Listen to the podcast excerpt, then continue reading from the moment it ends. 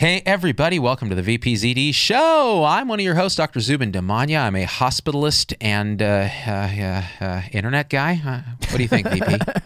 And a graduate of UCSF and a former Stanford faculty member. A lot of things in the past life. Thanks for fluffing me. How about you? You are a UCSF assistant professor, associate professor? Don't you take that away from me. Don't take that away from me. That is an important change in letters. Yes, I'm an associate professor in epidemiology biostatistics, and I'm a hem-onc doctor, and what else? I don't know. I run a lab called VK Prasad Lab. We do health policy research, and I do this with you, mostly for my own entertainment. That's what I do it for. Hey, don't you put that evil on me, Ricky Bobby. I got to say this. You've been very outspoken lately, doing a lot of great work that has generated, of course, the usual controversy, but the thing you addressed is something that I have been talking about intermittently, but it's the Joe Rogan, Robert Malone, Peter McCullough stuff. Yes. So the big interview. Let's get into it. Yes. Let's get into it. Now, why are we even talking about this? So this guy, Robert Malone, who claims to have invented mRNA. The question mark. Yeah. Invented the question mark. Dr. Evil. Yeah. Dr. Evil. Yes. He made outlandish claims like he invented the question mark. Yeah, so he claims that he invented mRNA, and as a result, he has the authority to speak about vaccines. And he's made some interesting claims that I think you've talked about, I've talked about, and we're going to get into it in detail today. But why does it matter? Because Rogan has a lot of reach, and a lot of people are talking about this. And I think there are many people who are convinced not to vaccinate either adults or children based on what he said. Now, you and I have both had a kind of nuanced take on kids and COVID vaccines and myocarditis and that kind of thing. And mandates. We're nuanced on mandates. We're nuanced on mandates. We're nuanced on any kind of actual policy that... Yes. Yeah, but on advising adults to get vaccinated, we are unanimous. We are united. Yes. So let's talk about this. How do you want to start? Because this is a morass that many have feared to tread in, and it doesn't behoove us when the mainstream sort of physician community, like the 270 doctors that signed a petition, like 55 doctors and like 80 fake people or something. It looks like I think the petition is crumbling. Yeah, I don't know. I saw some news report saying that they're not all doctors, and it's kind of a... they said that about Great Barrington too. They're like, these aren't really scientists. They're all like, but they had 11,000 signatures, so I'm sure some were fake. But some were fake. Yeah. So the idea that these 270 physicians are calling out Rogan and saying you need to, or Spotify, you need to deplatform Rogan for platforming this guy. Yes. How about this? How about a direct point-by-point rebuttal to what the guy is saying? Because that's exactly a good use of your time. Yeah. So. That's really well put, and I think that's what led me to do this for Unheard Magazine, and maybe we'll put a link in the show notes to this article, but, basically I sat down and I listened to both episodes twice. I listened it a little bit faster than one time speed, but I listened to both twice. And you need a prize for that, dude. That's... it's like 3 hours plus 3 hours plus 3 hours plus 3 hours, but maybe I got through it in, I don't know, 6-7 hours. And then as I was listening the second time, I took notes, and my notes were basically like, oh, he said this, he said this, he said this. And McCullough said this and this and this. And then I put them together, and I tried to say, let's put this in a bucket. And I really wanted to do a fair job of actually summarizing what they actually say, which I think is the first rule of proper scholarship and debate. And then what I wanted to do was say, is there anything they're getting right? And if so, what? And I actually thought there's a lot they get right. And actually, it is good that they're saying. And then I also saw, is there something they're getting wrong? And what is that? And there's a lot they get wrong. And so... I just fundamentally don't believe. First of all, writing a letter that we should deplatform Joe Rogan, are they crazy? I mean, let's just talk about that for a second. Let's say, hypothetically, Spotify cancels their most popular act. Sure, maybe they'll do that. They'll cancel the guy with, 6 million downloads an episode or 7 million an episode? Maybe they'll do that. And then what? What will Joe Rogan do? Joe Rogan could hang a shingle out in front of his house, and he'll get 1 million people to sign up to that shingle. Easily. Easily. You can't silence this guy, and you shouldn't want to. Actually, you should want to give him credit where credit is due, and I think he does deserve some credit. He's an open-minded guy. He's often quite funny. He is a comedian, and he's a good interviewer. You know, I've heard him interview Neil deGrasse Tyson and some other, Brian Greene. It's spectacular interviews on science. Oh yeah, those are great. Yeah. He's he's allows people a forum to talk, and you know, he is willing to change his mind and willing to engage in dialogue. And I don't know. I think, you know, it's not for me to decide should he have had these two on, but these two people were canceled from other platforms, which is what naturally led them to go get that extra bump to get on his show. And now it's clear that that has backfired. And by canceling Malone and McCullough, you have actually amplified Malone and McCullough in, you know, an order of magnitude more. Yeah, absolutely. And the bottom line is canceling just doesn't work. If your goal is to shut people up, it won't work. If your goal is to get attention to yourself and show your righteousness, that will work for a second in your own tribe. That's it. The whole cancel thing is nonsense, and we're seeing it now. So, okay, so now because a bunch of... Yeah, go on. Yeah, because people try to deplatform these guys, you and I are stuck with the painful job of watching hours of this shit and then going through and point by point. So let's do it. Do you want to... And I'm going to alternate it for you, something he says right and something he says wrong. Is that fair? Perfect. Let's do it. And we may disagree on what he says right. Okay. Who knows? All the better. All the better. Yep. But I think at least for a couple, I think we've talked about so much before that I think we'll probably be in agreement, but maybe a couple will disagree. So let's talk about one thing, which is I think he gets right, which is that, you know, Malone says, quote, he's talking about vaccine safety, quote, no discussion of risk is allowed, end quote. And he says, there are some people out there who, if any time you bring up vaccine safety, you're labeled pejoratively an anti-vaxxer, and that's used to stifle debate. And actually, this is the thing that I kind of gave him credit for, because in the universe of vaccine safety signals, and it could have done many things, but there's one safety signal that has become very important, and that's myocarditis in boys between the ages of, let's say, 12 and, let's say, 30. That was the important safety signal from Pfizer and Moderna. The other safety signal that was important was in women after Johnson & Johnson under the age of 50 and vaccine-induced thrombocytopenia and thrombosis. Those are two important safety signals, and they require, I think, you need to think differently about vaccinating those groups of people. So Malone... and to some degree, McCullough, they talk about this. And what do they say that I think we'll all agree on? Boys more than girls, Moderna more than Pfizer, or maybe I said that, they didn't say that. The precise estimates, I think, you know, they range from 1 in 3 to 6,000. And, you know, it has to do with how many doses you need. And I'll say, like, you know, I can't tell you the gold standard right answer that requires randomized controlled trials. But what I can tell you is if you're a boy in that target age group, and you get one dose, and then you had an Omicron infection before dose 2, I think there's an open question of whether or not you need the second dose. If you're a boy in that age group, you've had 2 doses, do you need a booster? Question mark. And in fact, our friend Paul Offit, you know, he wrote in The Atlantic, he told his own son, who's in his 20s, don't get the booster. I'm not convinced you need that. The other thought I think it leads to is, should you space the second dose further out?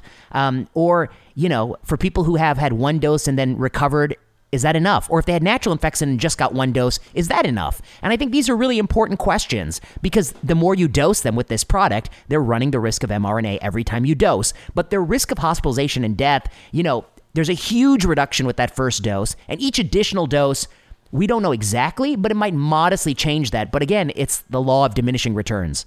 So the thing I give him credit for is... yes, we should talk about it. No, you're not an anti-vaxxer for talking about vaccinating people safely. In fact, you're called a good doctor. You and I have talked about it a lot. You and I are very nuanced about it. So that's something I give him credit for. What are your thoughts? Yeah, no, I think you're correct. What I will say, the nuance I'll put into that is that he's starting to frame, he's using a sort of a rhetorical tactic where he's saying, you can't even talk about this. Anyone who gets talks about this gets shut down. But that's a little disingenuous. It's true. You get labeled an anti-vaxxer by, you know, hardcore thesis people who are trying to virtue signal. But the truth is, we've been talking about this. ACHIP meeting notes are public. You can see how they debate in and out about myocarditis and these kind of things. Great Britain actually publicly says, you know, I'm not sure about vaccinating young, you know, 5 to 11-year-old boys, you know. So the stuff is discussed. So yes, he's right. It's incorrect to try to stifle debate. Fair. Yeah. But I do think that he's overblowing the lack of discussion, the lack of transparency. Okay, but let me push back on you on one thing, okay? Do it. On this issue. Okay. Here's what I think. Let's be honest, over the last 10 years, you are one of the top 5 greatest proponents for vaccination in the media ecosystem because you are a powerful social media personality, a doctor who has advocated for vaccines for more than a decade. Is that fair to say? You've had Paul Offit on your show 10, 20 times maybe. I don't know how many times. Yeah, I had him on the show to the point where physically in the studio, anti-vaxxers were banging on. They figured out where we were. They echolocated us using bat signals and came and actually started pounding on the window while we were doing a live show. That's wow, how much that's of a, scary. That's my pro-vax credentials. Credentials. Okay, so that's point number one. You have been doing this for a long time, and you have been, I think, a great advocate for vaccination. Okay, point number two is you are somebody who's talked about this issue, and you have a nuanced point of view on this issue, which I think is fair. And even Paul Offit does too, by the way. Okay, then point number three, the word anti-vaxxer is an epithet. It's like calling somebody the F word. I mean, it's a nasty word, right? To call, right? I mean, to some degree. Okay, point number four, I have seen people call you that in recent weeks. Now, and myself. Yes. So I guess the point I want to make is that we are living in a really delusional place. If ZDoggMD, the guy who's basically been pushing vaccines for 20 years, if ZDoggMD is an anti-vaxxer, then it's like Neil Armstrong is an anti-astronaut. Like, what are we talking about anymore? What the hell are we talking about? This is crazy. I'll say this. I cannot disagree with that. I'll say this. What's interesting is there's a purity aspect to it, a religiosity to it. So on the, vaccine advocacy side, bless their hearts. And I say this not in the Southern way, like where it's a pejorative. I'm saying it like I really feel bad. The position is hard because there's so much mis and disinformation, so much confusion, so many professional sort of activists that have been opposing childhood vaccines that these people have a playbook that they've had to go by for a long time. Then along comes a pandemic where there's some nuance and they're using the same playbook. So if I'm not, what's interesting is the way they attack me is by a proxy attack on you. So because you ask about myocarditis, the attack on me is, look, we know ZDogg's not an anti-vaxxer, but he sure platforms some anti-vaxxers. I'm like, so who are those? Oh, yeah, who are those? That would Marty? Be Marty? Dr. Marty Makary, the professor from Hopkins, or Dr. Vinay Prasad, the guy who has vaccinated more people than I'm sure they have because I vaccinate post-auto. Okay, sure.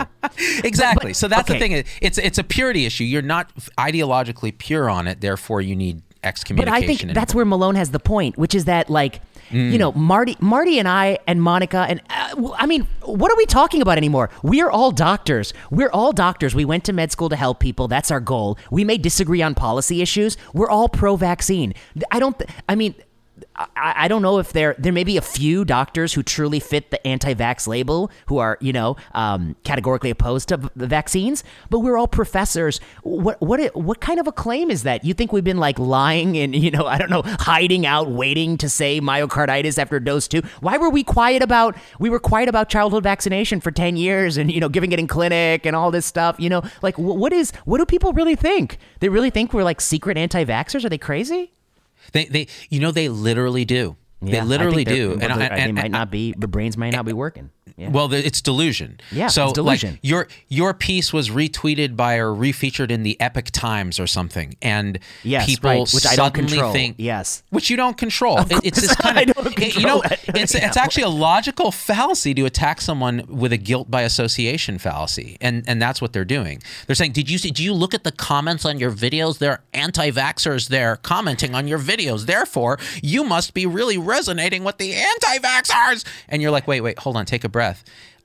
It's because we're actually talking in nuance that people who would never listen to us are now listening to us. Right. And that's why you and I and Marty, you're meeting people where they are, which is Public Health 101. They're sending us emails saying, you're the only person who ever could have convinced me to get a vaccine. I am an anti-vaxxer. They self-identify as anti-vaxxers, and they're going and getting the COVID vaccine because they finally heard a doctor who actually doesn't speak to them like they're idiots, right? Yes. So anyway, but then let me make this point. But to Malone's point, the fact that people look around and they see ZDogg is called anti-vaxxer by proxy, you know, Vinay Prasad, professor of hematology oncology, he's called anti-vaxxer. That when they see that, they see there's a lot of academics out there who say, you know what, I just don't want to talk about it because I want to stay out of this debate. So it does stifle debate. I do think, good point. You know, if you call people these words, if you call people words that don't apply, you stifle debate. Anyway, so that's his point. But let's go to what he gets wrong because that's more fun. No, that's a great point. I'm going to take that point as very well taken. Yeah, go for it. I mean, we're on the same page on this, but okay. Yeah. This is where I think I was like, claim Malone McCullough, vaccines have lots of other dangerous side effects. So he says, there's what about that boy with seizure and paralysis? What about it may have a major, quote, major threat to reproductive health for women? What about that? What about suppressing T cells and then causing you to have cancers later, unusual cancers?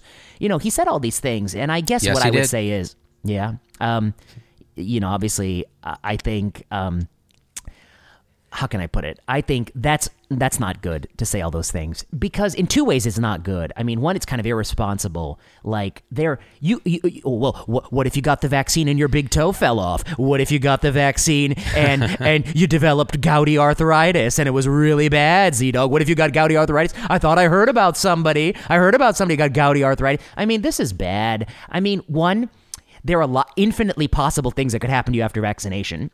Some good, some bad. The burden is on people to kind of validate these things as linked to vaccine before you start going around telling people about what you worry about.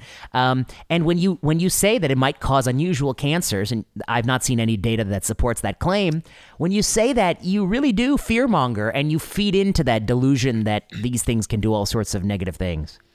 Yes, and okay, so this is where Malone triggers a bit of emotional response on me, which I'm going to try to inhibit. I'm going to inhibit my brainstem for once today, because Rogan picks this stuff up, right? Rogan's a smart guy, but then when you hear Rogan talk on his own about vaccines, he says, you know, I had a friend who was totally injured by vaccines with the COVID vaccine. She started having seizures, and I had another friend who had this happen, and it's like correlation, causation, complete disconnect from any standard of evidence to actually show that the vaccine caused that event. And Malone is in the same boat. So Malone, who, and I'm just going to use this as an example. So Malone has made a video directly addressing parents. And in this video, he says, I'm Robert Malone. I'm the inventor of mRNA technology used in the coronavirus vaccines you are now, you know, being presented with. As parents, you are about to make an irreversible medical decision to inject your children with this jab. I didn't see this video. He's using very specific language. So I already watched 6 hours, Zito. You want to watch more? I'm a masochist. I want to see all of it. No, well, so the point being is like on Rogan, he puts one face on and he escalates slowly. That, yeah. And then he goes elsewhere and he says this. This is exactly what he said. He said, you're injecting it in an irreversible way, making a medical irreversible decision. And here's what you're doing. You're giving them a toxin, the toxic spike protein, which will build up in their brain, nervous system, reproductive organs, and other organs irreversibly, causing toxicity. This is absolutely true. And you can never reverse it. So think twice before you do this. And so what he does is really rhetorically interesting. He's unopposed. No one's challenging him. He's identifying himself as the inventor of the thing that he's now telling you not to do. He's like, I have secret knowledge that you don't have, which, by the way, is completely misleading. He was one tiny component, because that's another claim he makes, is I made this vaccine. I was at the tip of the spear teaching Merck about the Ebola vaccine. It's like, okay, that's a nice claim. How do we back that up? Like, how do we show that? So, and the thing is, and this is another piece of it, right? Nobody, he's never been in an interview situation where any of this has been directly challenged to his face. He's always been in friendly fire. And the only time he was challenged was recently when Alex Berenson, who's a vaccine skeptic, actually they were on Fox News. And he said, you know, I think it's really not helpful that you keep saying you're the inventor of mRNA. It sets back our cause of questioning vaccines a lot. And I think it's really unhelpful that you promote ivermectin and hydroxychloroquine when they really don't work. And I was like, oh, snap. And you know what? Malone was so put off. He later like ranted and raved and was so hurt about it that someone actually challenged him. And that's my emotional reaction to Malone. But why does he? Right? Well, I guess you're right. I mean, okay, that's fair. I mean, I guess I also don't like to hear him keep saying I invented it, because I think it's trying to prey upon truth by credentials or something like that. What's the word? Credentialism or appeal to authority. Appeal to authority. That's the word. Yes, it's appeal to authority, and that's not accurate. And And I guess, to be honest, I haven't pulled all his PubMed papers and compared him to other people. And I don't doubt that he worked in the mRNA space, but I think it's kind of a stretch to say you invented something. I mean, you really got to be at the company doing the work. I would imagine. Yeah. And you and I both know that this is like standing on the shoulders of giants, like all kinds of people involved in these things. So somebody actually did go, a molecular biologist online did go and actually sort this out and said, he had an early publication on wrapping mRNA in lipid to get it in mouse cells looking at HIV. He had some patents on that all expired, and the ultimate technology they used was different. He gave up on it. And I'll say this. Now, this is very difficult, because this is where you get accused of ad hominem, right? But the truth is, when someone's going up there and speaking in absolutes, using rhetorical conventions that's appeal to authority and so on, I think it's reasonable to ask what are their motivations and what's really going on with them as the credible witness that you're supposed to believe. And the truth is, it's his wife has said this, he said this, he was really, really upset that he did not get the lion's share of credit for the mRNA technology. And he's angry about it. And his wife has said so much, it's kind of, there was an Atlantic article written about it that he called a hit piece and so on. And so you do need to ask this, just like people ask about us, like what are our motivations? Are we looking for influence? Are we looking for fame? Are we looking for money? Are we looking for truth? Heaven forbid. It's reasonable to ask those questions, right? Mm-hmm. I think when you're faced with this. Yeah. Hard to know, but yeah, I guess, well, either way you slice it, he does say a lot of side effects that are very anecdotal at best and not really vetted, and it's not really helpful. And right. I actually think the other thing it does is actually it takes away the focus on the one thing that we can actually try to mitigate, which is the myocarditis, which we could actually try to make safer. So I think it's like a double whammy. Right. You're right, because everything you said, maybe space the dose out, maybe give one dose, maybe have a talk about these, maybe certainly don't give Moderna to people under 30. These kind of that's not rocket science. That's just good medicine. But you're an anti-vaxxer. That's what Germany's done. Norway has done. You know, the kids 5 to 11. I think it is a tricky space because, as you know, the United Kingdom right now, if you're 5 to 11 and you have a comorbidity, you'll get vaccinated. But if you're a regular healthy kid, 5 to 11, they're not doing it. And Norway just announced that they've decided not to go forward with 5 to 11. They're gonna hope they acquire Omicron and have a natural course. They think it'll be more durable, and also that the risk-benefit profile they're not convinced about. And so what I want to acknowledge is that, you know, he is playing into the fact that, although he never mentions European nations, which if anything might strengthen his argument, but I don't know why he doesn't, because he plays into the different sort of fear motivations. Go ahead.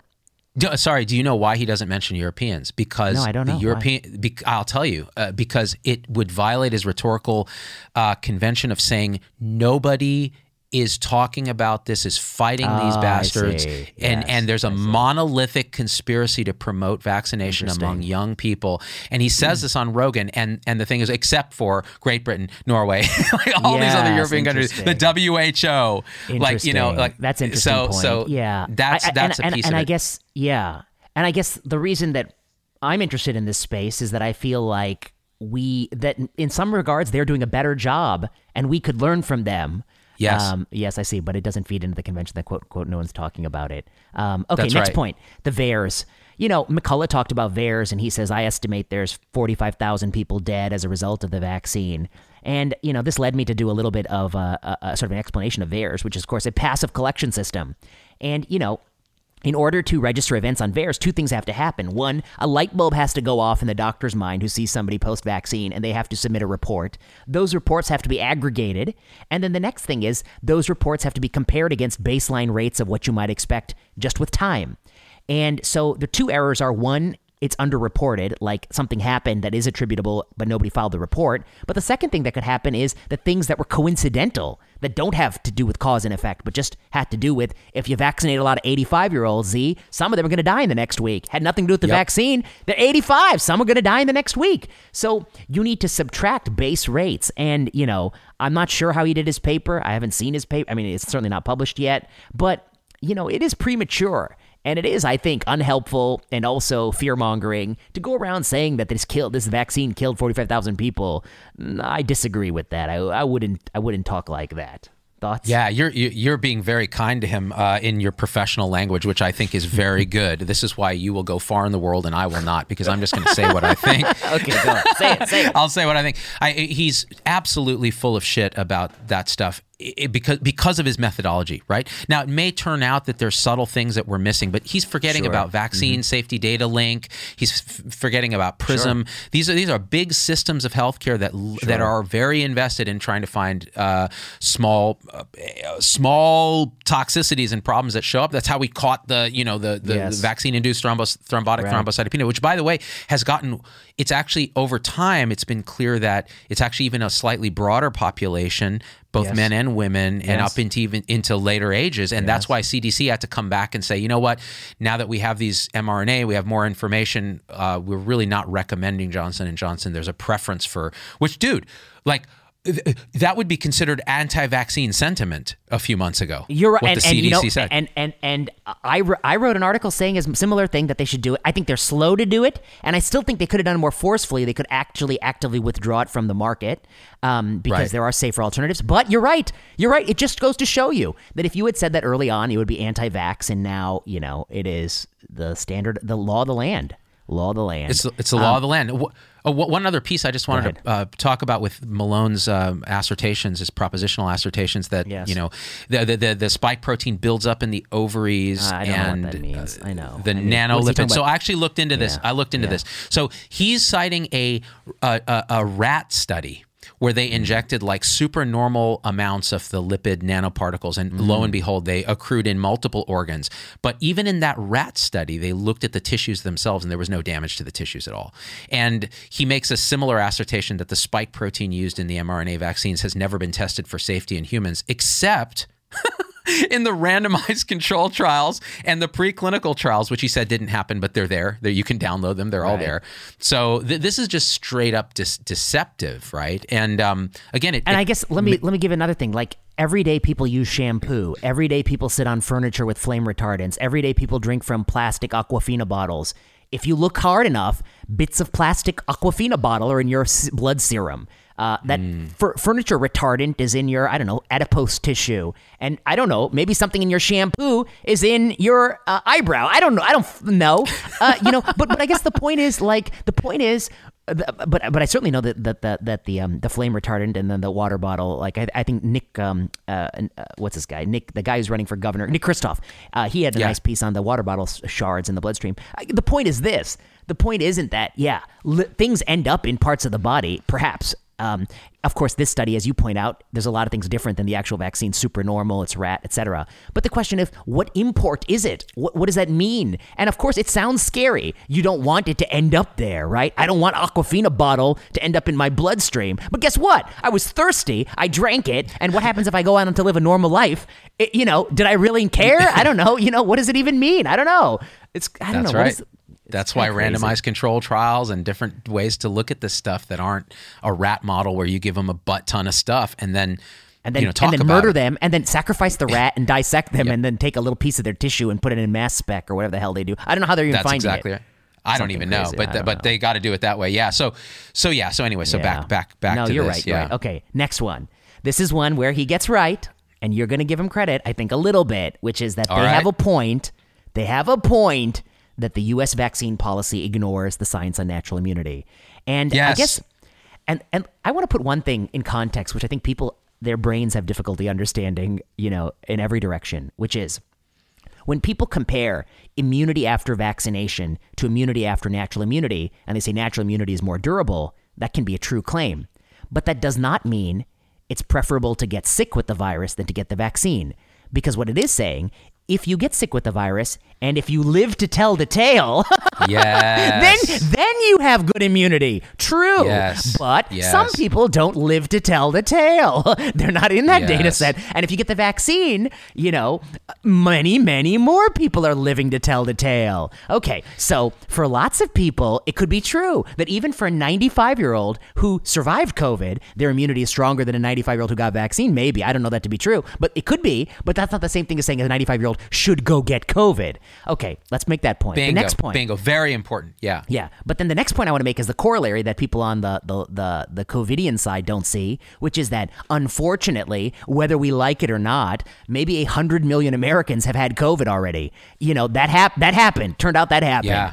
And now that they've had it and it happened, How are you going to treat them? Do you need them to get 3 boosters? Do you need the, even if they're 20 years old or 12 years old and they're a boy? Do they really need that?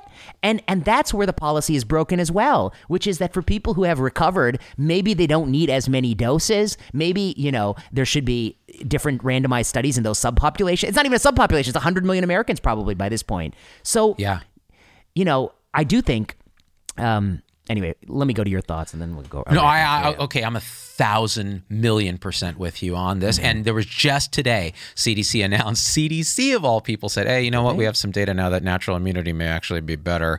Than, They finally said it. Right. They said it. Now, of course, my initial thought on that is, well, so what's another, like you said, what's another reason natural immunity might be better is because people who actually survive COVID have an immune system that is more robust at baseline. Right. And so if you compare them to a vaccinated cohort that hasn't had that challenge, there's some selection bias there. Yeah, but you know what it should be? It should be natural immunity compared against people who get vaccinated and then complete Ninja Warrior. If you can get to Ninja Warrior, then you're the same. Then you're now it's a fair trial. That's true. And they've eaten dirt as kids and have a hygiene hypothesis going. To your point about valuing, so natural immunity versus vaccine, and should you go out and try to get the infection? So there was a story in my favorite medical journal, People Magazine, recently about a rather famous Czechoslovakian folk singer who, I don't know, I think she was in her 50s, and her son, they were in a band together or something, and she did not want to get vaccinated, and her son had told the story after her death that said, she never said why, but whenever we talk about it, she would get very emotional. And in the Czech Republic, they have vaccine and immunity passports. So in order to go to venues and do things like that, you need to show either that you've been infected recently or you have been vaccinated. So one of her family members got infected, and she decided, I'm not going to distance, I'm going to stay with them, and I'm going to get this so that I can have the immunity and then get, have my passport. And of course, she died. She dropped dead in her bathroom, presumably of a clot or something. And so this is, again, there's two things to point out here. One is, you don't prefer the natural infection to the vaccine when possible, because you never know if you're the one who's going to drop dead. But the second thing is, this poor woman felt compelled to obey some passport that's going to do nothing for transmission, and lost her life because of the purity rules of the religious overlords. Wow! You see both side failures. So both sides are in this woman's story. And if you don't feel love in the face of the suffering of that family, like if you're a pro-vax zealot, you're just like, good riddance to her. She's a dumbass. But you accelerated her death with the stupid passport. And if you're a person and if you're an anti-vaxxer, you accelerated her death by making her seek infection. Exactly. So those of us superior beings in the alt-middle who are better than everyone, we would have done it right. We would, Of course we are. But you know what else I was thinking? That's such a great story. I don't know, maybe this is a tangential. I was also thinking about, like, at some moment in the podcast, one of his podcasts, and I didn't listen to this in full, Joe Rogan says that, for some people, myocarditis after vaccine is greater than myocarditis after infection. That's actually a true claim that, like, among 12 to 30-year-old boys who have had 1 dose of Moderna, if you get the 2nd dose of Moderna, your risk of myocarditis is way, way higher than if you had developed COVID-19 infections even without any vaccine in your body. That's just a true claim. Okay, so we need to get off the but like, does that mean those kids should get 0 doses? Or I don't know if that's the answer. But what I think. I certainly think it should raise questions about whether or not they should be getting Moderna at all, and whether or not the dose 2 is adding much. That's a question. But I think that the people on the one side who believe that the virus has to always be worse than the vaccine need to acknowledge there are these tiny populations where that might not be true. A boy who's already had 2 doses of Moderna getting the 3rd dose, what is that going to do for him? Healthy athlete, or 2 doses of Moderna and Omicron. You're really telling me the 3rd dose is preferable to just going out there on the street? I mean, come on. I don't think the 3rd dose is going to do that much. But it's a really interesting dilemma. And the last thing I want to say, The vaccine myocarditis, it shouldn't be even be close. Are you people out of their minds? It shouldn't even be close. It's supposed to be a whole lot safer than getting ill with we shouldn't be like nail biting and like, was Joe Rogan right? Let me look at the bar. It shouldn't even be close. That's another point. It should be way, way, way safer. Yes, that's the standard. Yeah. Now I'll say this. I'll say, well, there's MISC, there's long COVID in kids, yes. There's all these other things that you could say you're preventing. I mean, I don't know. No, go on. But yeah. So the question is less with Delta, less with Omicron. True. Right. Yeah, okay. Area under the curve. What's the benefit? What's the risk? And it's age specific. It's sex specific. It's vaccine specific. Can we talk about that? That's all. Yeah, and it's dose specific, right? Like first dose might give you a lot of the MISC benefit, and then second additional doses may not. Yeah, right. So that's interesting. Good. And interesting. Very interesting. And so that's what we should be talking about. And that's where it becomes very frustrating. And you empower these sort of Malone types because you don't allow those conversations. And again, it gets to the religiosity of it. So on the COVIDian side, there's a purity issue. Like you are impure if you haven't vaccinated with a booster, whatever the tribe is saying, and double masked with a KN95 at age 3 or whatever, and you're impure. Whereas on the other side, on the purported COVIDian side, right. The antithesis, we'll call them thesis and antithesis. Yeah, on the antithesis side, it's less insulting, it's less pejorative on both sides. And this purity issue is one of you wait a minute. You're going to go full jihad on me and make me look like I'm in Riyadh and covering my face forcibly, right? That's a liberty versus oppression thing. And also, here are the holy sacraments of ivermectin and hydroxychloroquine, which the holy are sacred. Okay, but let me ask you this. It's interesting because the COVIDiate side is largely, they're not in the mainstream media, and they're not. True. They're not in universities, and I mean, these are people pushed out of a lot of society. But the COVIDian side, this is Stanford University, my friend. If they have the students are going to be expelled from university if they don't get boosted by the end of this month. Even if they've had Omicron, and there's then just yesterday, Sagar from Breaking Points with Crystal and Sagar tweeted out that there's a Hopkins student who had COVID and had vaccines, and he's going to be threatened to be expelled if he doesn't get boosted by the end of the month by Hopkins. I mean, This is really crazy stuff that's being enforced by our institutions and people who are supposed to be smart. So I guess that should scare you, right? I mean, there's always going to be dumb people in society, but why are smart people doing dumb things?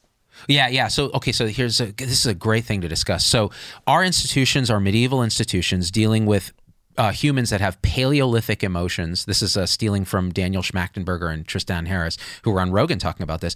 And now we have technology that gives us godlike powers. So this is what happens: is the mainstream that are our medieval institutions are behaving like jackasses, right? Yes. But the antithesis group has godlike technology and the ability that now to reach a lot of people that feel morally like they do in that tribe.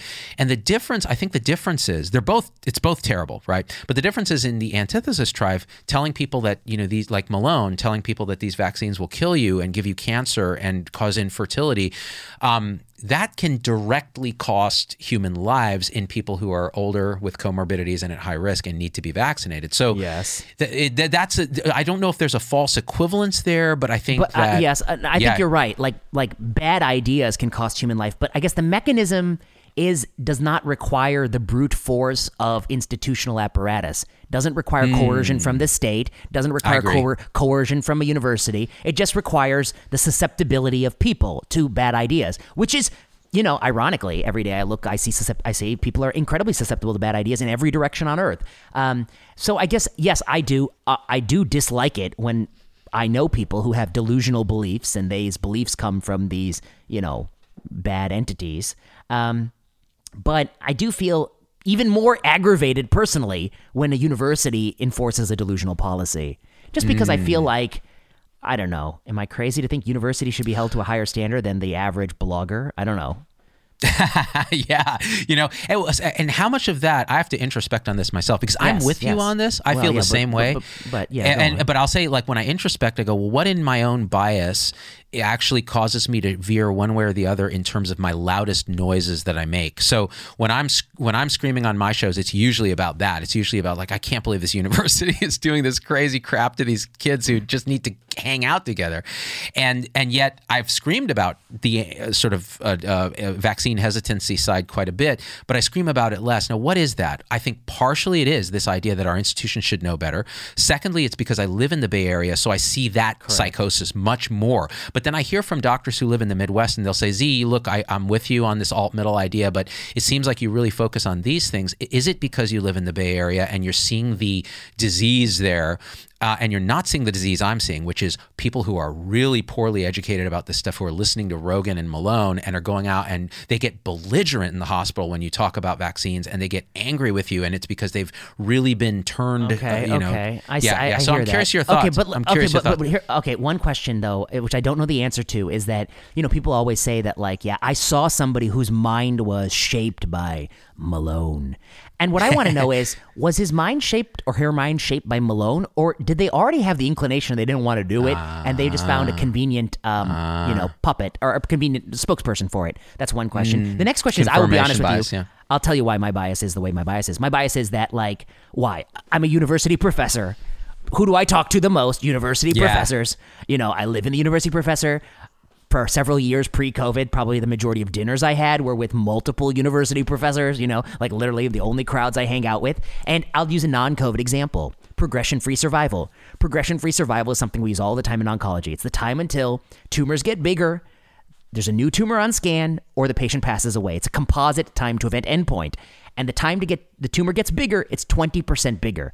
Okay, that's from 20% bigger from the smallest it ever was. That's an arbitrary size. Do patients feel good at 119% and bad at 121%? No, it's arbitrary. Okay, so I have I'm correct. It's a surrogate endpoint. It's not an endpoint of how a patient feels or functions. It is a stand-in or surrogate endpoint for that.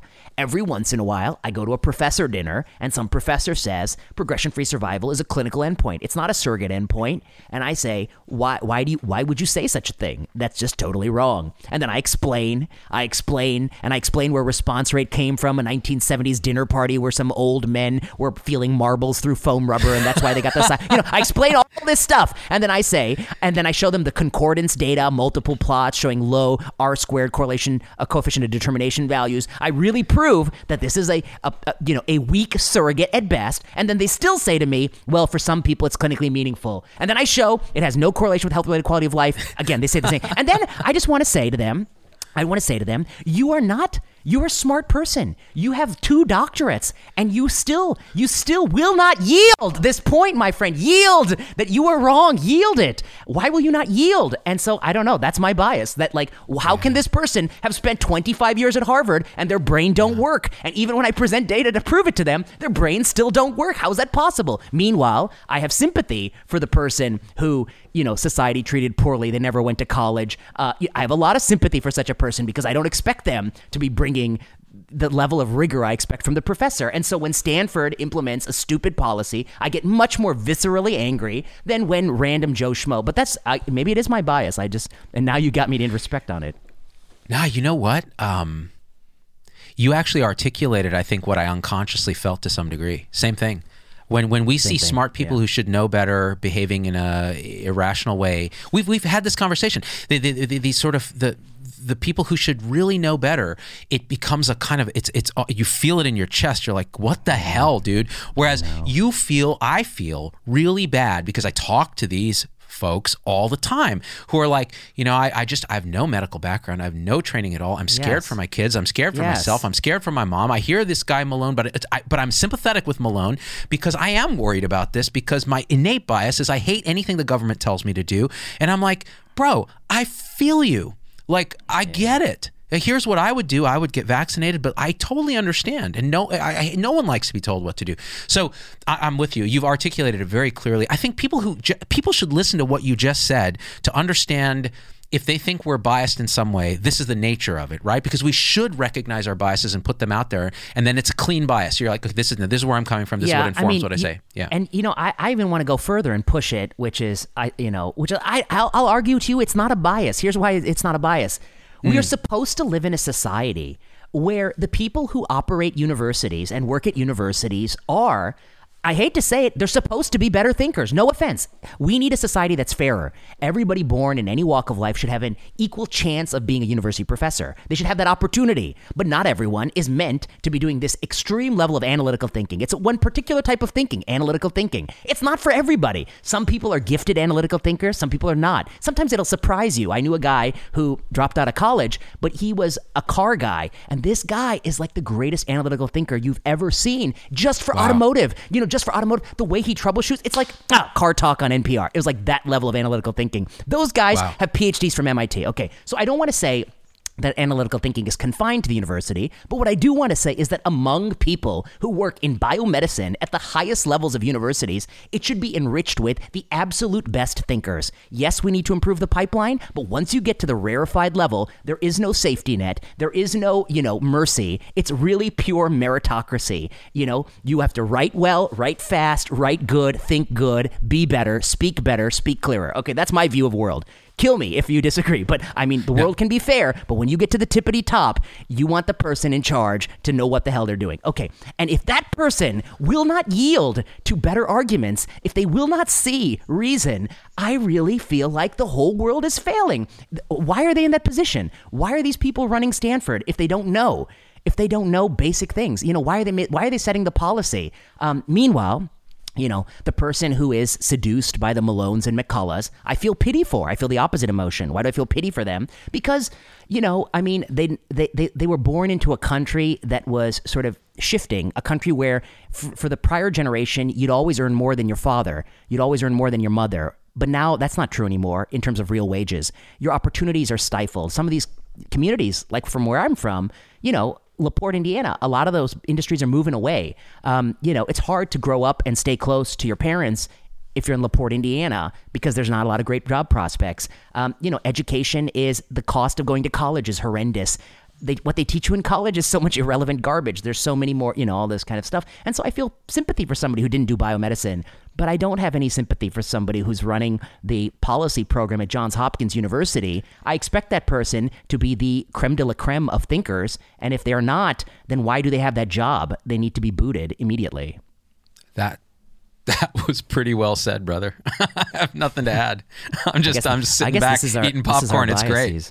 I haven't really explicitly thought about why that bothers me so much, but I think that's the reason. Now you articulated it really well. Yeah. I'm with you. The meritocracy piece, the equality of opportunity, not outcome. Like, you have the opportunity. If you fuck it up, go away. Be criticized. I want to also acknowledge that there are ways in which, like opportunity may be passed along paths of privilege. So like if if your father was a rich professor, you're much more likely to be connected. And those things need to be ameliorated. And the pipeline has to be better. And we have to do a better job of letting anyone from any walk of life have the opportunity to get to that level. But once you're at that level, there is something about people. Some people are just, their brains work better at that than other people. And we need a way to promote those people and push the other people away, because we need the people at the top who know what they're doing. Listen, I believe it was Cobra Kai that said it best. No mercy, strike first. At that level. Yeah. I guess that's why I called myself an old-fashioned doctor, because these old-fashioned ideas that you have to actually be good. I want to say a side thing, Z. Can I just say my side? Yeah. Okay. Come with it. I always get many trainees come to me. How can I publish papers? How can I write a book? How can I do these things? How can I have podcasts? And I was like, that's not your first question. Your first question is, how can you be the best at whatever you want to do? And if you want to comment, I mean, it depends on what you want to do. I only do a few things in life. I don't play, you don't see me out there playing tennis like professionally, etc. But the thing I like to do is read papers and interpret them well, I think. And so I was like, what does it take to do that? I don't know. It takes like 7 years of solitude, like Batman in Batman Begins, or like 7 years in Tibet. You have to go out there and do some work quietly and practice and hone your craft, and then come back when you're good at it. I mean, and nobody wants to do the work anymore. I mean, everyone just wants it handed to them. I was like, that's not how it works. Okay. I'm with you, and we'll both get fully eliminated from any teaching responsibilities for saying that by being realistic with trainees. Well, I think people like it. I mean, people I do too. I do too. I've always been that way. Yeah. People, I mean, the whole goal of teaching is to make someone better at doing, and so that's what we need to work on. Well, and then that reminds me. So, what do you think about these kids at different schools, high schools, and colleges that are protesting purportedly, according to mainstream media, about they don't feel safe, like they don't feel like protected against COVID? It saddens me that they're not thinking good. I mean, I don't know what to say. It's really saddens me. It saddens me to know that we got another generation of people where there are lots of people seduced by groupthink whose brains don't work. I mean, just sit down, get an actuarial table, look at your risk of dying if you're a healthy 17-year-old boy who had 2 vaccines in you, and compare it to your risk of dying of suicide, car accident, injury, fall, trauma, skiing. Compare it to anything else you do and tell me which is higher. And if you're still so scared, okay, you know, then I really wonder about you. And then the second thing I wonder is, where do you think the virus is going? You want to walk out of school now, it's not safe. Okay, sure, walk out. And then maybe we'll come and we'll put some filters in, and I don't know what they'll do. Maybe they'll have you wear 17 masks. I don't know how many masks they'll, you know, maybe who knows what we'll do and to make it safer for you. What's going to happen when you get sick with it next year or the year after that or the year after that? Where do you think the virus is going to go? Is it going to go away? Is it going to go hide? It's going to get you. So, you know, get over it. You know, I don't know. I mean, I don't know. I also wonder if, like, you know, the media loves to highlight these stories, if it's true or not. It's true. It's like 200 kids somewhere. Right. Exactly. And suddenly it's the whole country doing, you know, protesting. I agree. It's just really interesting where you don't think good. I think none of us are. I think we're all falling prey to certain sort of groupthink and hive mind behavior, but some are a little more clear than others and might just point and say, hey, here's where the thinking may not be clear, right? And that's important. That's an important role. It's an important role of, like, alternative media, like what we're trying to do. It's an important role, it should be, of mainstream media. But I think mainstream media has dropped the ball because they're not incentivized to do that. They're incentivized to you know, create outrage porn or whatever it is that sells the clicks. And I mean, let's just say that to judge if someone's thinking well, you got to be thinking well. And I don't know, it's a challenge. That. It's a challenge. It's definitely a challenge for me. Yeah.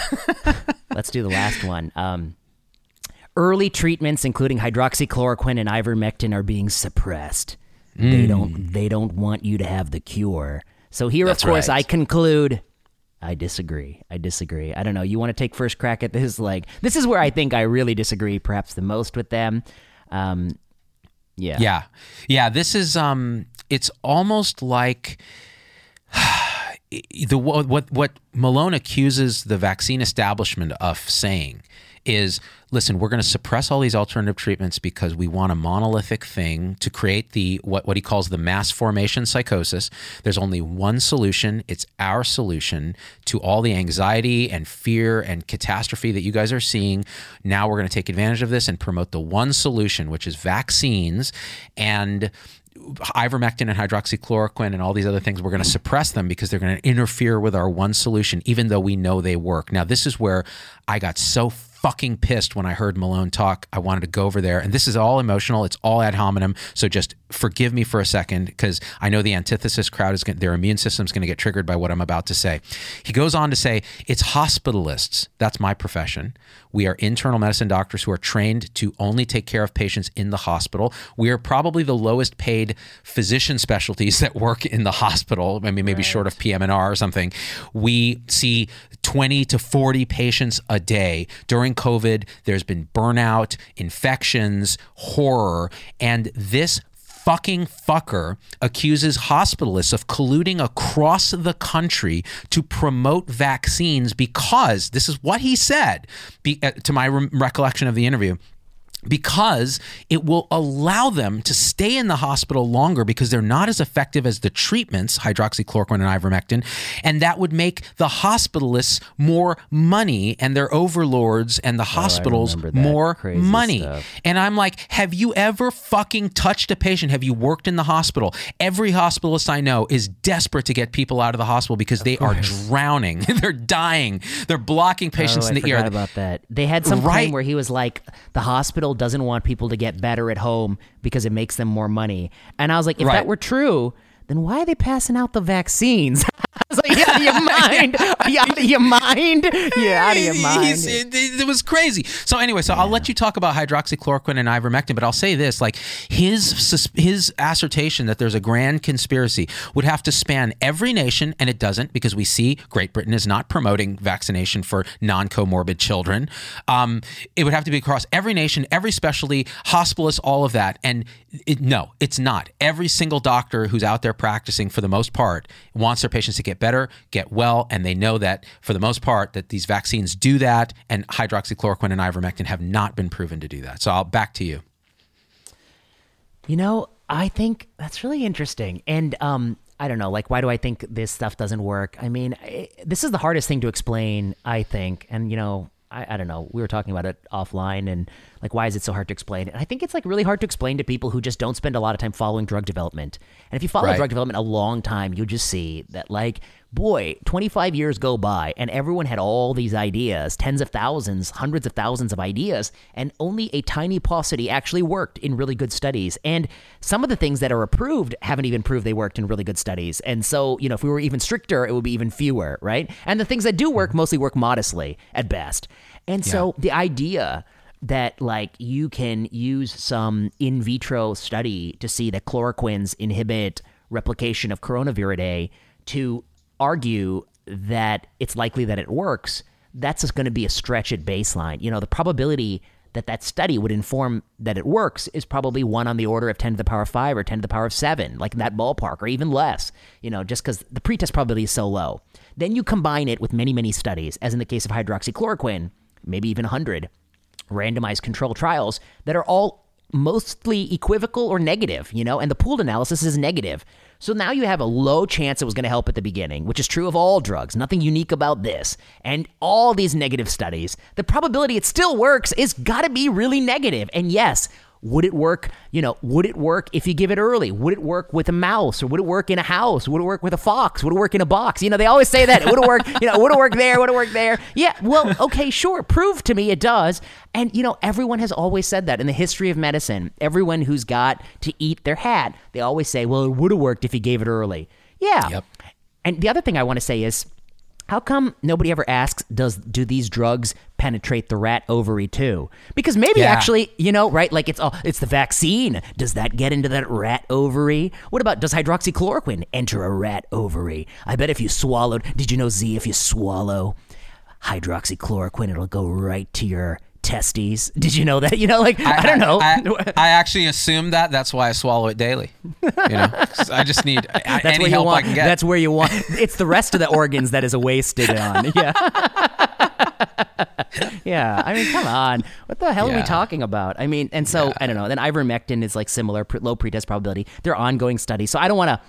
I've slammed the door on hydroxychloroquine, but ivermectin, I don't want to totally slam the door yet. I'll wait a little bit longer. But, you know, it's not like a magic bullet. Yeah, I don't know. And it doesn't help that the mainstream media calls it horse, you know, tranquilizer or whatever. That's the culture war. Yeah, that's culture war stuff. So the whole thing is now it's a sacrament of the culture war and the new religion, new multiple religions now that have sprung up in the absence in a secular world where humans are wired for religion and religiosity, sanctity and purity and authority. It's interesting. There's a loyalty subversion component, I think, on both sides of this, but on the thesis side, it's fascinating. Listen, are you going to speak out against vaccines in any way that isn't absolute? You're disloyal to the medical establishment. Don't you know we're suffering and hospitals are filling up, and how can you talk about this? And then there's the sanctity component. How dare he not wear a mask out in public? I might walk by him and breathe in his dirty, filthy, unvaccinated air. And the vaccine vaccine passports, the same thing. Filthy, dirty people that are unvaccinated, mudbloods out there walking around with their dirty, filthy blood. It's like, we've heard this kind of language before, right?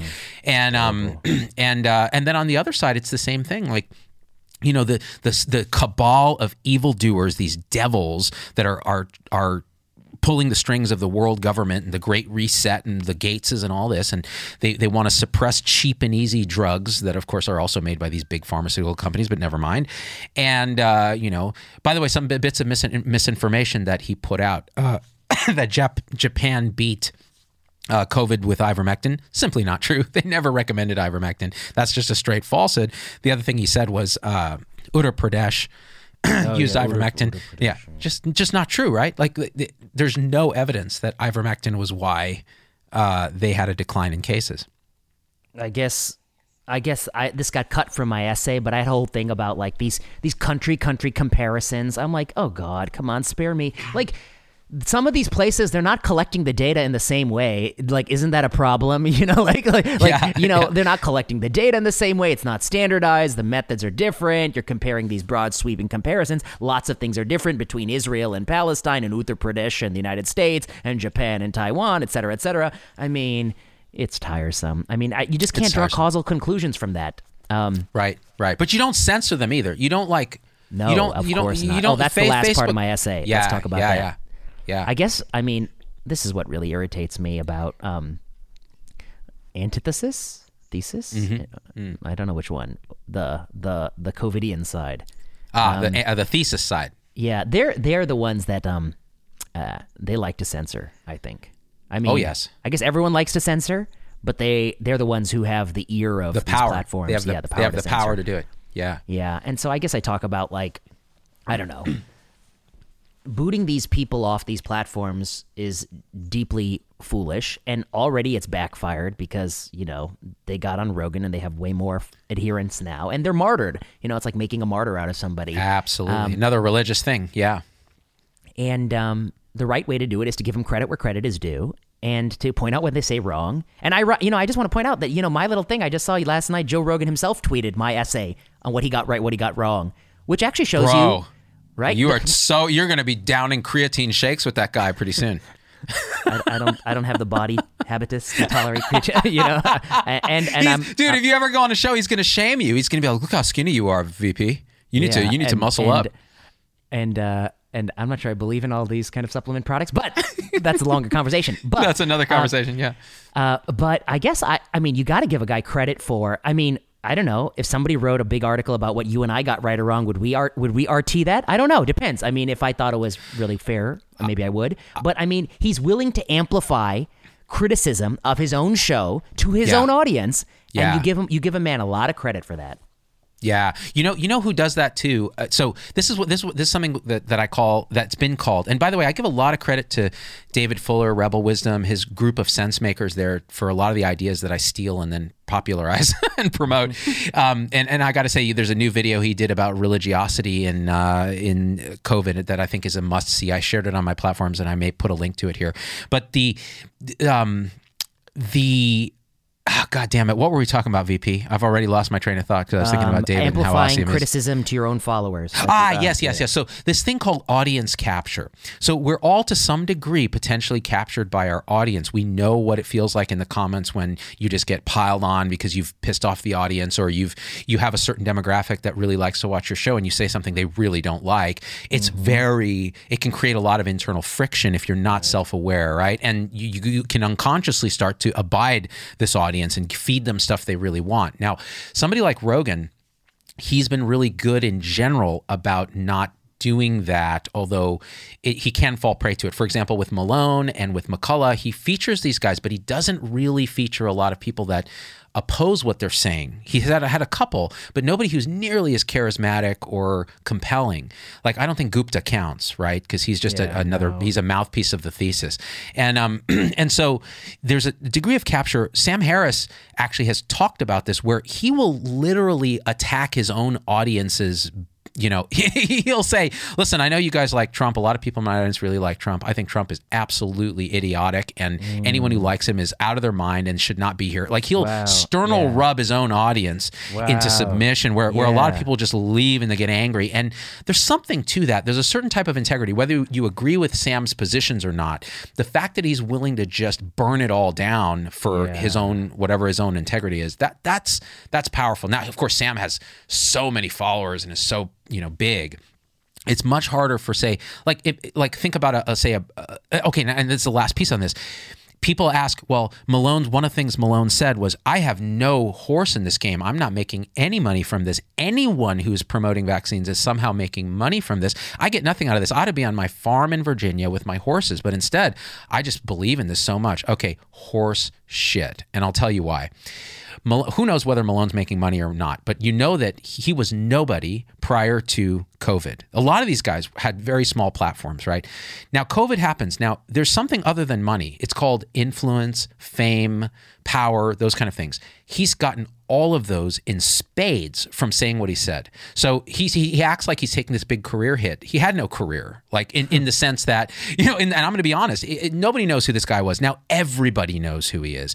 So well, he can sell. Let me push you on this, because I struggle with this, and I actually don't know what to think, because let me name some people who you might say similar things about, okay? And I don't want to be mean to these people. I'm not actually saying that, but somebody could say that. And I there are things I agree with and disagree with these people. Okay, here are a few. Ashish Jha, pre-COVID, yep. Ashish Jha was a professor at Harvard. Nobody knew who he was. Now, you know, he's on TV every day, and he's saying things that the thesis side says, the lockdown side. Eric Topol. I mean, he's always been a popular commenter on science, but his following massively increased. I don't know. I guess my point is that, like, Peter blew up. In fact, didn't he go on Rogan too? Once upon a time, he died a long time ago, pre-COVID. Yeah, yeah. Oh, by video or something. I remember. Pre-COVID stuff. I guess my thought is that anybody who talks about COVID issues, whether you're anti-vax or pro-vax or in the middle or whatever, you know, everyone's people are craving that, so their platforms will grow. Everyone who talks about it.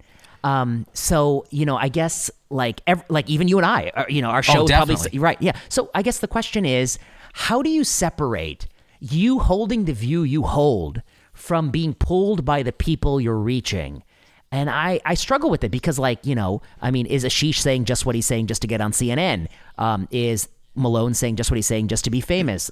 I don't know. Or does he, or is he just saying what he believes in, you know, people follow? So I guess, how do you think about it? That's what I don't know. Oh man, I'm so glad you brought that up, because it's true. On the thesis side, it's absolutely true. There's a whole cadre of Nazgul that have arisen as the Dark Lord rises of COVID that suddenly are empowered with influence, and the same on the antithesis side, and the same in the alt middle, where you and I are for the most part. Okay, so your question is, how do you distinguish, I think, between what we actually believe that's actually drawing the audience to us, and that audience happens to align with us, and therefore that's our audience, versus how much of it then becomes a self-fulfilling, like the audience now expects this and this and this and this. So this is a great question, man. And this strikes at the heart of how do you do alternative media, right? So how do you do it with integrity? So before COVID, I was a vaccine absolutist. Like I was the guy that would... I made a video saying, zero tolerance for anti-vaxxers. They are delusional cult members. And now I'm speaking in this nuance. So a lot of my early audience has actually complained to me. They're like, what happened to the 2016 ZDogg that we signed up for? Yes. And I have literally had to say, sorry, I've grown, I've learned, I feel like there's a lot of nuance. And this is a different situation. It's a different situation. It's different. The times have changed. But the question is... But wait, Z, I just want to say I'm the same boat pre-COVID, I'm what do I write? I'm writing books on cancer drug policy, the excesses of pharmaceutical industry. You know, I'm in the sort of deep left side of the issue. And now I'm much more like following the data. And a lot of the people who used to love me hate me. And people who used to hate me love me. You know, I mean, what can I do? It's true. It's true. I've had it. And again, how do you feel about this? You know, when you get it. Well, I know my compass. I mean, I don't know how. Exactly. I'll tell you how I know my compass. Like, you said you were an absolutist on vaccines before. I'm an absolutist on data. I have a set. I've always had, I don't know, will anyone ever see it? I always had the same principles. One, most things we think help don't help. Two, the burden to show things help should be high because people fool themselves. Three, evidence is something that can easily be misinterpreted, especially when you're anxious, afraid, or want to sell a product. So you have to demand good evidence. Be careful if you think you can overcome Mother Nature. It's difficult to, in everything from cancer biology to the spread of an infectious pathogen. And so you can often do self-inflicted wounds when you try to do things. And that's what the book Medical Reversal is about, things doctors did that didn't work as expected. And a lot of the things I rail about on COVID are things we think are probably going to work, but may backfire, like vaccine passports, etc. So I think it's a consistent framework, but I don't know. How do you honestly think about that? Honestly, that's why I like to do a show with you, because I know this about you. You've been consistent. In fact, I reached out to you years ago prior to COVID because I saw your work and I said, this guy is as skeptical of how medicine does its business as I am. And that was a kinship, right? Because we both share that particular compass. And what's interesting is what I've had to learn, what I've had to grow into myself is understanding how to look at another side compassionately and be able to speak to them in a way that is accepting of who they are without giving up the fact that I actually think what I'm saying is right and I need to persuade you. So that's been a change for me that COVID helped to accelerate. And the truth is, if you're not allowed to change, grow, or have strong opinions because you're afraid the audience is going to abandon you, then that's a bad model, right? Which means you're dependent, right? You're dependent on clicks and all that. So your survival mechanism is that you probably, to a large degree, you're willing to tolerate massive losses in your audience. Yeah, I am. In fact, I'm willing to tolerate it going to zero. I just don't care. But it took me a long time to get to that point. You would have asked me 5 years ago, and I'm like, wait, you lose my whole audience? Like how, why, what?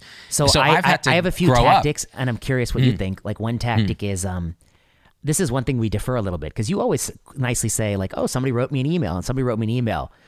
And I guess the truth is, I'm sorry, people. I can't read your emails. Like I don't read them. I disable all the comments on Twitter. I try not to look. Every once in a while, somebody I know like screenshots something and texts me like, hey, did you see this? I'm like, no, of course not. The other day, somebody asked me, they're like, oh, did you, are you going to have a phone call with Dr. So-and-so? And I was like, who the hell is Dr. So-and-so? Oh, he keeps tweeting at you saying that he wants to talk to you about your interpretation of your study, about the CDC study. I said, who is this dude? And he says, I don't know. And then he says, he says, you're not answering him. And I was like, yeah, of course I wouldn't be answering him. I don't know who you are. And then I looked him up and I was like, and this person, like, I mean, it's like a ghost online, no publications, doesn't work at a university. I don't even know what type of doctor this person is. I'm like, no, I hate to tell you, I'm sorry. I'm happy to, if you invite me to give grand rounds at your university, you want an Oxford style debate and you're a decent university, I'm there. But if you want me to take 30 minutes of my time and have a phone call with Rando, number 455,204, no, I'm not taking a phone. Are you crazy? I have so many things to do. I don't got time for these Rando calls. If you want to have a debate on a show and record it so people can watch, yeah, I'll do that because then I think there's, other people will benefit from it. But a personal conversation with someone, are you crazy? Dude, they want a touchy-feely person and they're going to get VP, right? And they can just deal with it and suck it. But but with me, it's interesting because what I do is I stop looking at comments. Anyone who tries to goad me in comments, but I let my emails, I'll read every email briefly. Most of them I just delete because I can't respond. But that's my, so you said something that's interesting. That's your middle ground. That's my middle ground. They screenshot it and they send it to you. This to me is a sign. That's an activation energy. That's a threshold energy level. If people care that much to either go out of their way to do that, or you hear it in a offline, whatever, then it's going to reach my attention. But otherwise, they don't reach activation energy. And there's so much noise out there, right? So you have to so much noise. Come on, you have to kind of set a threshold and. That's why Twitter, I agree. Don't like. I mean, dump and I hate to tell people. I mean, I'm like, I'm in clinic, I'm in the hospital, I'm writing these papers. I mean, like, I'm spread, and I'm getting like 400 emails a day. I'm like, come on, I can't. I don't have time for this shit. Look, I'm sorry, man. I don't know. I don't know how you do what you do because you're a full-time clinician and researcher, and you're doing all this stuff. You don't have enough time to even tie your laces, dude. Let alone answer a single email. Like for me, this is mainly unsolicited email. Yeah, right. I mean, for me, it's like, well, this is kind of what I do now. Like, and I feel so. It's a little different work-life balance, right? So it's different because I'm not getting paid to see patients. So it's a different balance. But the truth is people need to understand that about each of us, right? Like before they get really butthurt when you don't answer their email, or they get very angry that you're not responding to their tweet. I think that's part of it. People hold grudges about that shit. They get emotional. They're normal humans. That's just like, oh, he's too good to listen to me. It's like, no, we're too busy, dude. And we need our own sanity. Yeah. Yeah. And again, like there's a difference between a debate held on a neutral platform than having a rando talk with some rando. I mean, I have no offense to some rando, but like, like what are the rules of the debate and who's moderating and where are we going to do it? And you get something going that's kind of fun. Yeah, of course. Let's do it. Of course. Yeah. You want 30 minutes of my time? No, I'm sorry. What do I want to talk to you for? And plus then to go and, I don't know what, I don't even know. I mean, or just write your criticism down and email me or whatever. I mean, I'm talking about a CDC study. It's not even like you can direct it to the authors of the study. You can skip the middleman, what do I care? I just told you what I thought. You take it, leave it. That's it. You go on with life. All right. So we did a thing. What did we not talk about? I mean, I think the core points that we agree, and then maybe the places we have different sort of feelings where we agree is, you can't silence Joe Rogan, just like you cannot extinguish the sun. I mean, he has 7 million followers who are quite loyal. He's ahead of CNN, so let's not be silly. 2, you shouldn't want to silence him. You shouldn't want to. You should want to engage because, if you really care about those people who follow him, you will try to change their mind, as I hope my essay does to some degree, particularly around vaccination. Censoring is a fool's errand. Censoring is never going to be sustainable. We live in a world where there's just too much information coming out for anyone to even parse to be a censor. Censoring is prone to abuse, and censoring can backfire, as it did in these two cases. So give up on censoring. That censoring is the hallmark of a weak mind. The third point I think we agree on. Vaccines good. Adults should get vaccinated. Definitely you ought to do it. And, we've been big proponents for that. At the same time, there are a few places where our vaccine policy can be safer. Adolescents, boys, and then the same thing as mandates may not make sense. And that's a separate issue. But the places that and then the last thing is that these guys fear-mongered a lot on risks of vaccines, and they were kind of probably wrong about early treatment and sort of conspiracy theories. And then the places where, I guess we feel a little bit differently emotionally is that, I think forgive me if I'm putting words in your mouth, but you feel like that these guys are doing a disservice and are going to hurt people, and you're not sure what their motivations are, and you think that, too many people are being influenced. And I guess I don't disagree, with that feeling, but I'm equally concerned by people who are doing a disservice and harming people who work at universities setting stupid policies. And they bother me more, perhaps, because I feel like they should be smarter because they are at a good university. So I don't know. I mean, anything I'm missing? I think that that's how I feel about this. I think that's a pretty good summary, man. That's really good. You know what I liked about this episode is that we really... It was a great discussion, like going back and forth and like, okay, where do we agree? Where do we find common ground? That's how sense making needs to work in the public sphere, right? Because sometimes you and I we're so simpatico about so many things. It's almost instantiating a little groupthink of our own, right? We are simpatico. We are. I mean, that's why we're self-selecting to kind of, But every now and again, we really got to, it's good to have, at least play devil's advocate as much as we can. And then maybe we'll have to get guests here and just really kind of somebody who challenges our thinking. Forces you to stand up and beat them into submission, VP. Just smack them silly. I mean, intellectually. I guess, or persuade them lovingly. There's that. One or the other. But I guess that will be interesting. I don't know. I mean, I think, you make me think about interesting things, actually, because I'll tell you, prior to this conversation, I hadn't thought so much about why does it bother me that Stanford is making a double-vaxxed 20-year-old get boosted who already had Omicron? That really irritates me. And Malone irritates me, but I also feel like... I guess let me put it another way to put it to you. I'm still struggling to articulate this. In human society, there will always be a Malone. I mean, whatever the issue is, from an asteroid is going to hit Earth to how the tides rise to, in every walk of human life, there's going to be some fraction of people who are looking for an alternative explanation, dissatisfied with the status quo. They're going to look for somebody who tells them something different, and they will find such a person. There'll always be that, especially around issues like health, where, you know, the funny thing about health is lots of us have it, but it doesn't last forever, and we're all going to lose it someday, you know? And so there's always the opportunity for cupping and acupuncture and, you know, bullshit drugs that don't work and, you know, all that sort of, you know, predatory stuff. So I feel like the Malones to some degree are inevitable. For every Malone you extinguish, there'll be three more Malones. I mean, I don't know what their names are, but, you know, people who come along selling these things. But the institutions doing a better job, I feel like, is addressable, because institutions are few and far between, particularly with places with legacies like Harvard and Stanford, the New York Times. These are places that are venerable, that have institutions and credibility, and they should aspire to be better than the average person or the average communication. They should aspire to pursue critical thinking and rigorous critical thinking and be better about it. They should aspire to hold debates among seasoned debaters, thoughtful people, and they shouldn't get policy wrong, and they should be willing to readjust when faced with that error. And so I guess, I don't know, I'm trying to articulate why they need a clubbing more than a Malone needs a clubbing. I think that's that's well articulated. I would say this, I'll add this third component, which is those of us in this space, this kind of middle, alt-middle media space that are trying to make sense.